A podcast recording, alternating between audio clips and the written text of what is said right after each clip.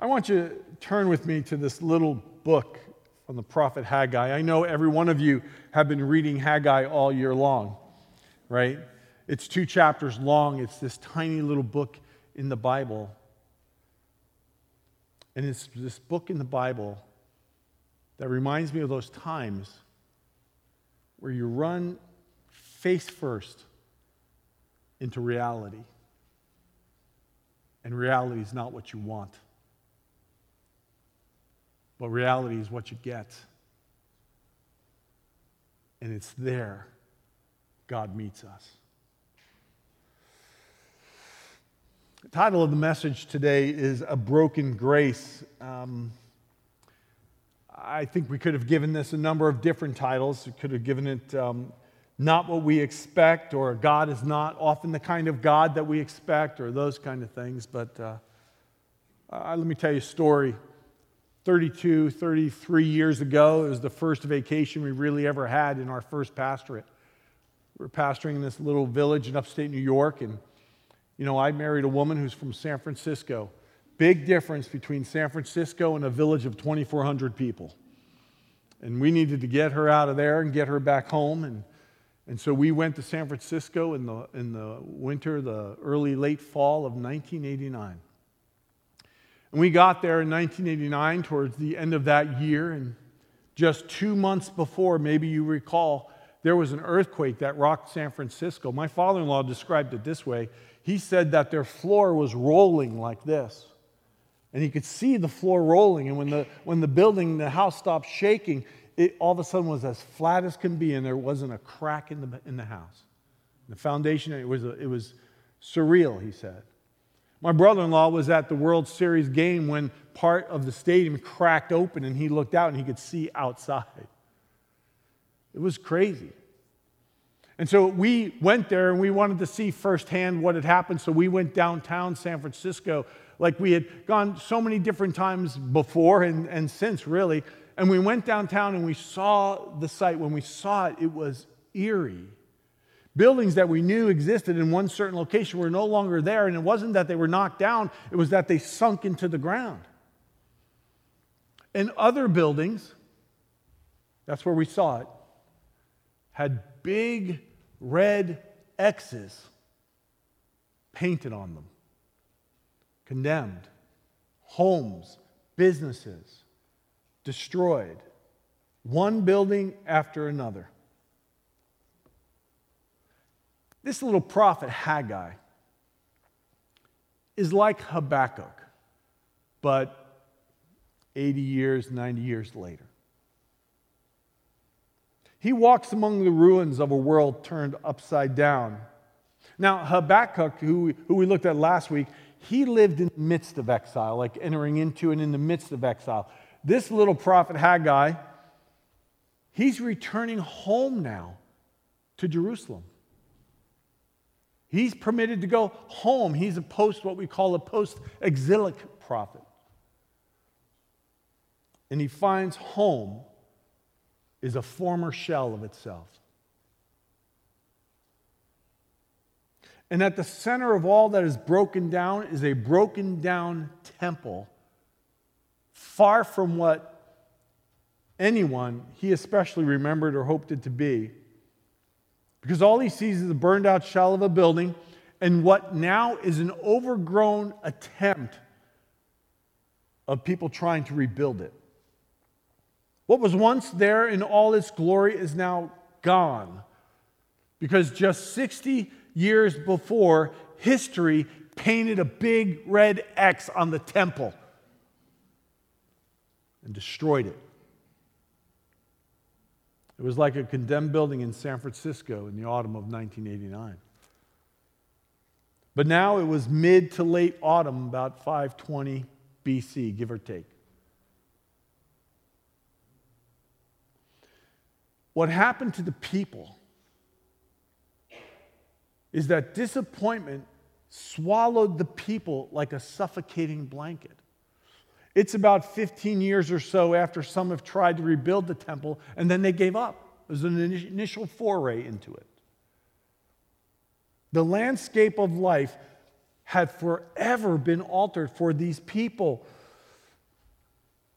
I wonder, maybe like after a pandemic.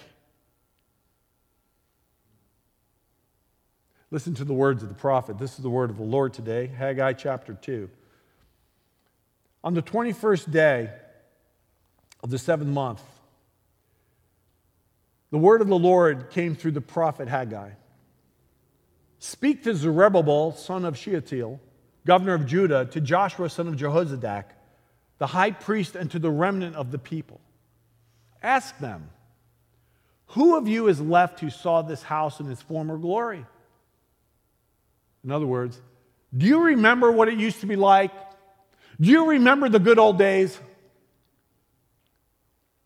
How does it look to you now? Does it not seem to you like nothing? That's the word of the Lord today. Thanks be to God. you see, it's the image of destruction that was left behind by the Babylonians and a disheartened attempt by others to rebuild it that he now sees. But now the people have an opportunity under a, a new regime, a new country, a new ruler, the Persian king Darius, who has given them the green light to go home. Said, Yes, go home and rebuild and find your place back home. And I'm sure that their hearts beat with anticipation. But, but what do they find? A message paraphrase says it this way is there anyone here who saw the temple the way it used to be all glorious? And what do you see now? Not much. Huh? Right? In fact, it was devastating. Their dreams had been ransacked. And sometimes when we run into reality and it's not what we want it to be, it's not what we thought it should be,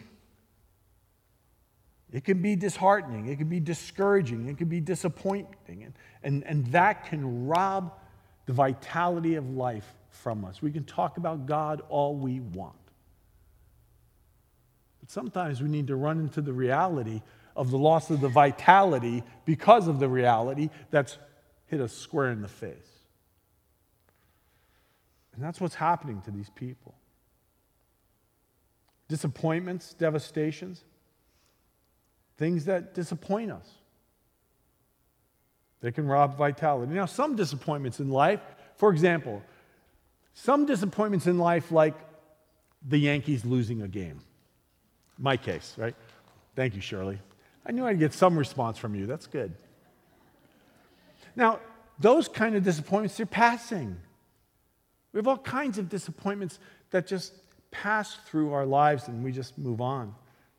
But others, Others, like the rejection of the faith by a child, or the, or the death, the sudden death of a friend or family member,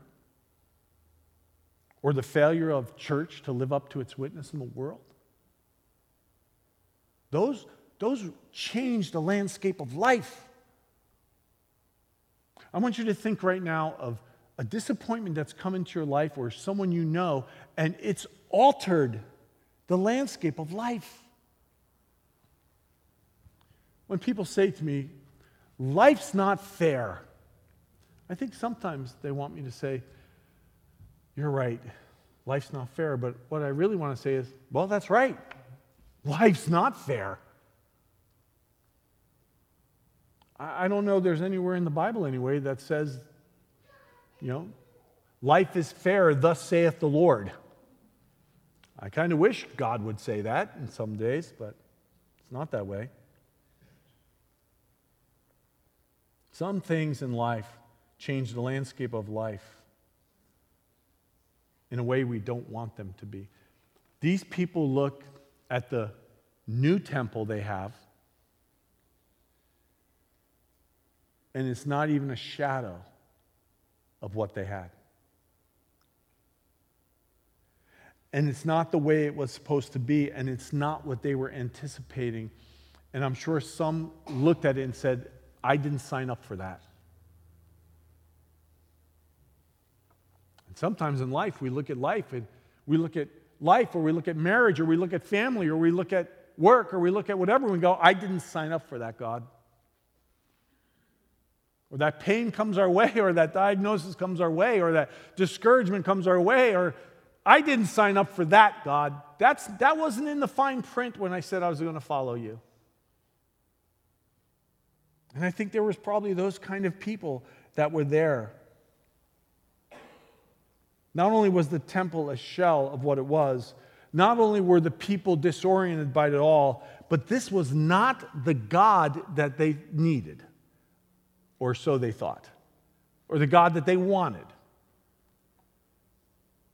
So I think there are a couple lessons we can take away from the prophet and from these people in this time in history.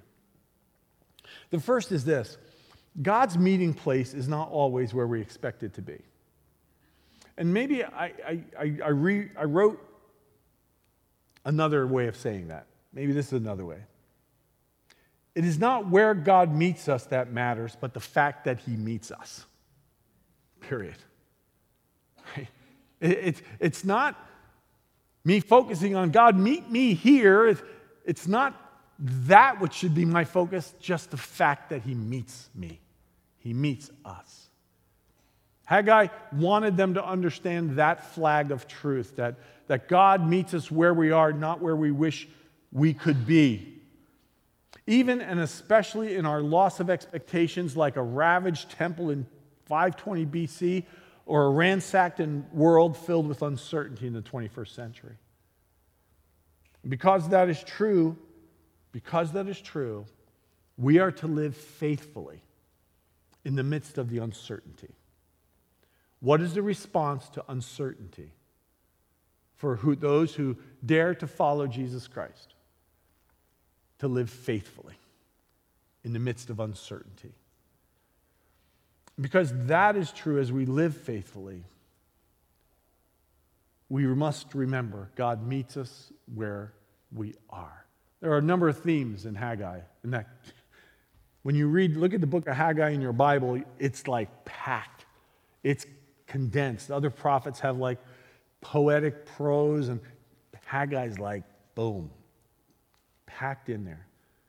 But one of the key lessons is God meets us where we are. Chapter 2, verse 4 But now be strong, O Zerubbabel, declares the Lord. Be strong, O Joshua, son of Jehozadak, the high priest. Be strong, all you people of the land, declares the Lord, and work.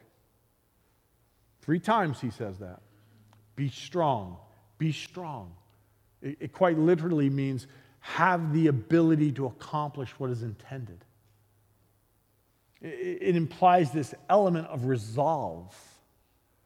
It reminds me that, that this life of faith, this life with the presence of God, doesn't have a switch called automatic pilot that I just hit and then I just cruise. It reminds me that faith involves resolve. But that's also directly connected to this reality we find he, he goes on, For I am with you, declares the Lord Almighty. This is what I covenanted with you when you came out of Egypt, and my spirit remains among you, so do not fear. My spirit is with you. I am with you. Another prophet said it this way you know these words Do not fear, for I am with you. Do not be afraid, for I am your God. I will strengthen you. I will help you. I will hold, uphold you with my victorious right hand. What a great picture of our God. What does that look like when you run into that bit of reality that you don't want? Where Henri Nouwen said this I've tried so hard in the past to heal myself from my complaints and failed and failed and failed until I came to the edge of complete emotional collapse and even physical exhaustion. I can only be healed from above, from where God reaches down. God meets us, and that's what we need. That's what I need. Notice what I didn't say, what I didn't say. I didn't say, God meets us, and I get the outcome I want. God meets us and it all ties up in a nice little bow. God, God meets us and they lived happily forever after. That's not biblical. God meets us. And what his presence does is alters everything. That's the second lesson of Haggai. And it's this the God who meets us is the God we follow, who makes all things new. The God who, another word for it, redeems things. Do you, do you know that's the God we serve?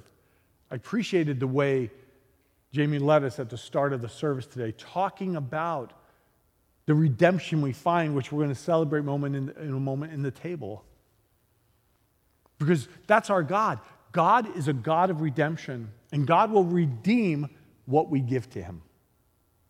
He's a God of redemption. So when, when I cry out to Him, when I go to Him, when this God meets me, I can't go conditionally expecting a specific outcome to turn my way in my circumstances.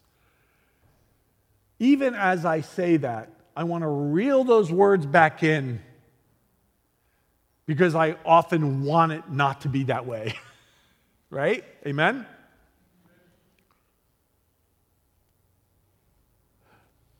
But we have a God who actually does make all things new. Those things may not look as we think they ought to be new. But listen very closely to verses 6 and 9 of Haggai 2.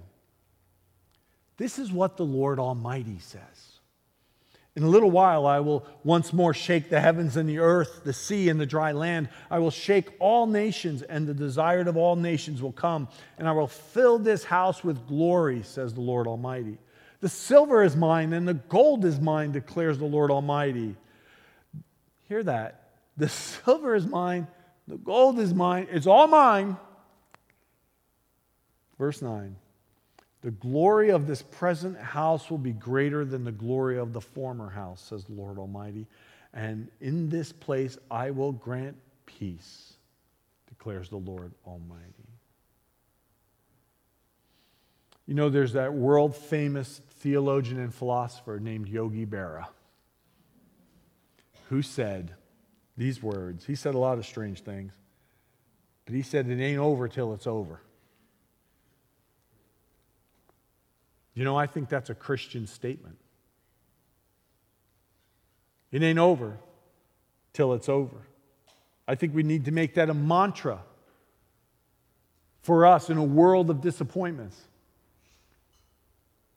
in a world of face planting realities. It ain't over till it's over. God is not done yet. God meets us where we least expect us, Him to. And the God who meets us is the God who's not done yet. The God who redeems all things. Boy, if I could just internalize that message into every fiber of my day, that changes everything. In the deepest discouragements, in the deepest brokenness and the deepest disappointments. It sounds like just a, some good religious counsel. But we follow the God who redeems. And therefore, it ain't over till it's over. The words for the people are not just, this will be restored but he says this will be better than it was before. This will be better than what you could have possibly dreamed. We hear Paul say that in Ephesians chapter 3 in that great prayer. He says, Now to him who by the power at work within us is able to accomplish abundantly far more than all we can ask or imagine, to him be glory, what God can do with his power in us. God will redeem what you will see. He will redeem this disappointment. It may not be the way you would do it or when you think it should be done. The reality is this, this is a ragtag group of people who have this incredible task. And the truth is, they didn't have the resources that Solomon had when he built the temple. They didn't have that kind of resource. They didn't have all the ability, all that was available before. They are rebuilding the great Solomon's temple, the famous symbol of power and glory from the golden age of Israel's kingship and worship. There is just no way that they will be able to build something close to that. And yet, God says, What I will do through you will be greater than that.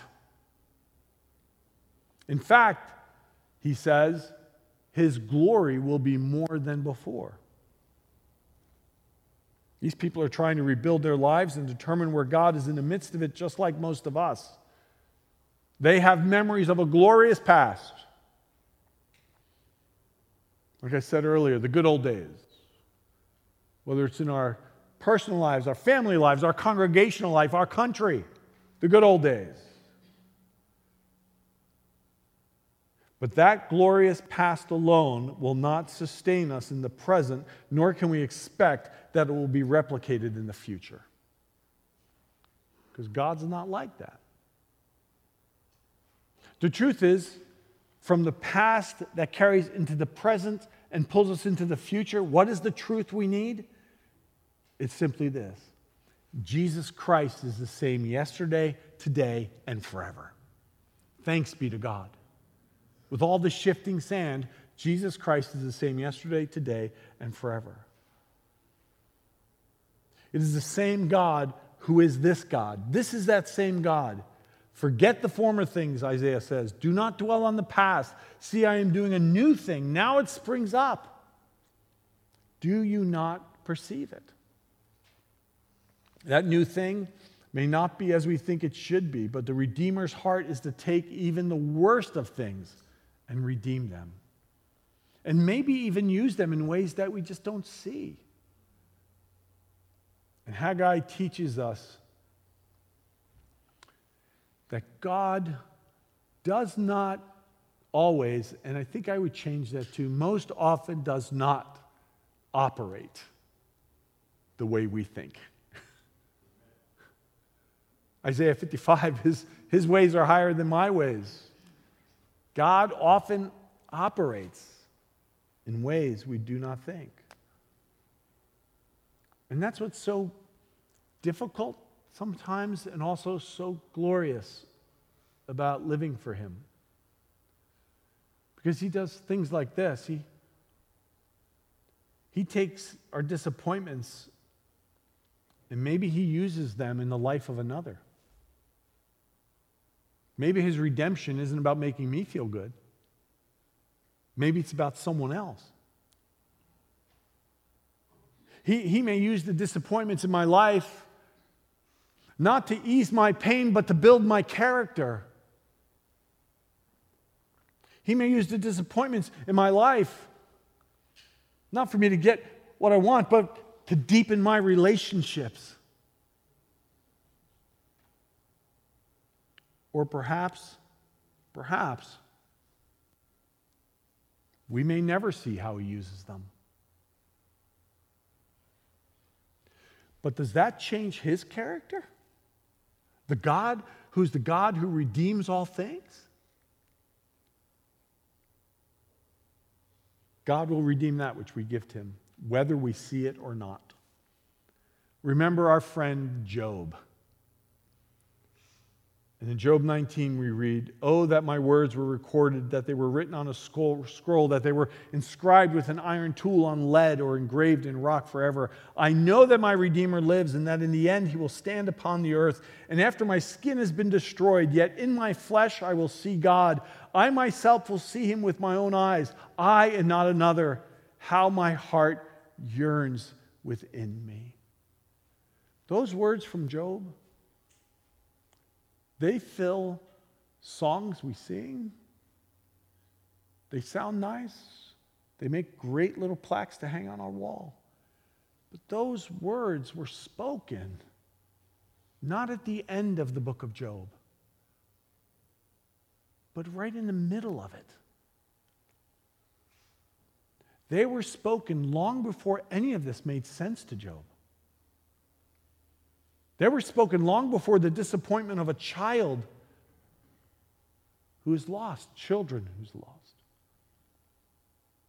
Long before the failure of his business, the strain in his marriage, or the misunderstanding in his friendships ever made sense. And all of that's in the book of Job.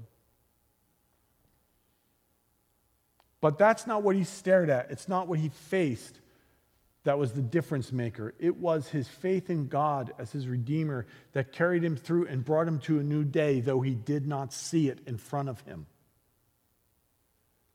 And what I learned from Haggai and Job and Isaiah and all these we've looked at, what I've learned and what I'm learning and what we can learn is that the disappointments of life can be used by the redeeming God. They drive me to seek him, they reduce my faith to nothing but him.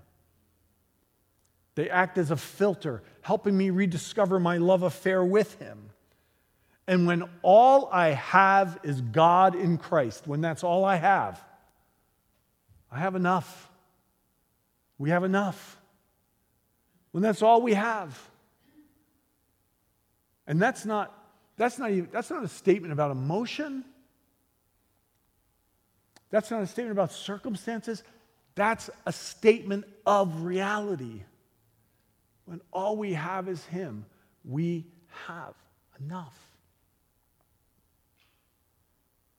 Because He's the God who's present where we don't expect Him to be. He's the God who redeems what we don't even think might be redeemable.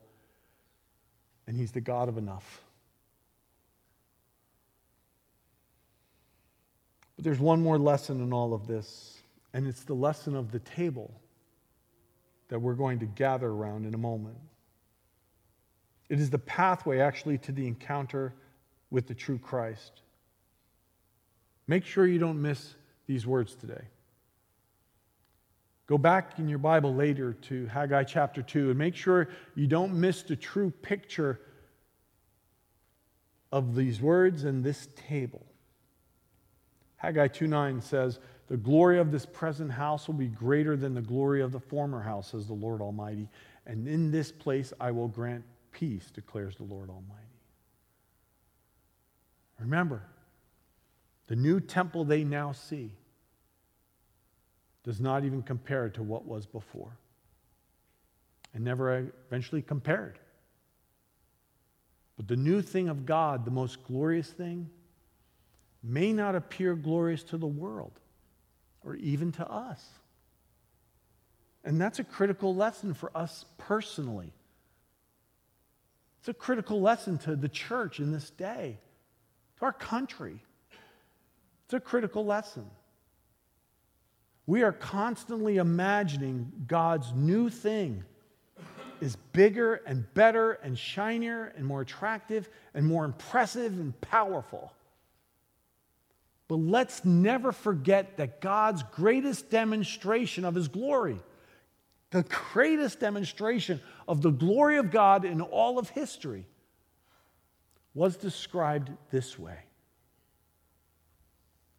He had no beauty or majesty to attract us to Him, nothing in His appearance that we should desire Him.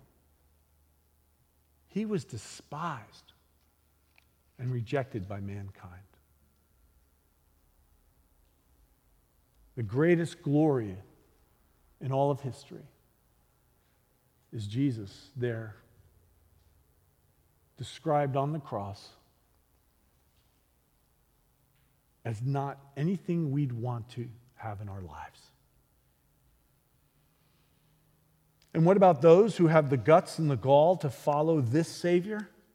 How are they described? How is God's greatest demonstration of glory in the lives of people who follow Jesus? How are they described? Well, Paul describes us. Brothers and sisters, think of what you were when you were called. Not many of you were wise by human standards. Not many were influential. Not many were of noble birth. But God chose the foolish things of the world. I don't know that I like being called a foolish thing. God chose the foolish things of the world to shame the wise. God chose the weak things of the world to shame the strong. God chose the lowly things of this world and the despised things and the things that are not to nullify the things that are, so that no one may boast before him.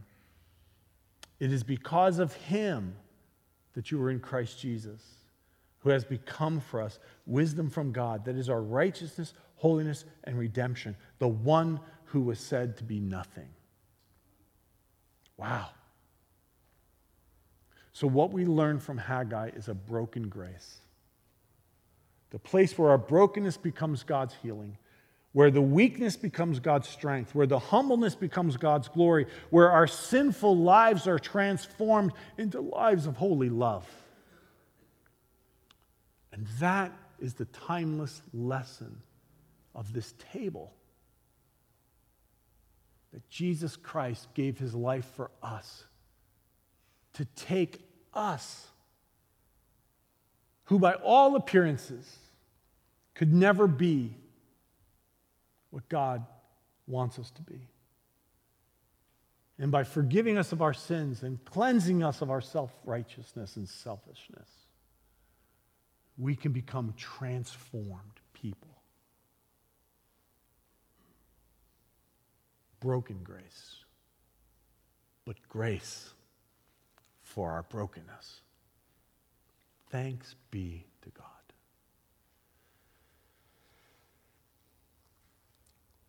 So that's the lesson from this little prophet who stared at his world and said, God is still working. Stare at your reality today. Stare at it. Look at it. And remember, God is still working. I'm going to ask our pastors to come as we prepare for the Lord's Supper today. We have three stations today. And we're going to invite you to come to the front our pastors will distribute to you the elements, each one of us. And so when you come, um, you can, we'll hand you the cup and you can hold your hands out. Um, and we'll place the communion bread in your hands. We have um, um gluten free communion to my left, your right, if you need that today. But today, we, as the people of God, come to the God who meets us wherever you are right now, wherever I am, meets us and redeems all things. And the cross teaches us that. That as we look at the worst thing in history, it was the most glorious thing in history. And that's our God. That's our God. Thanks be to God.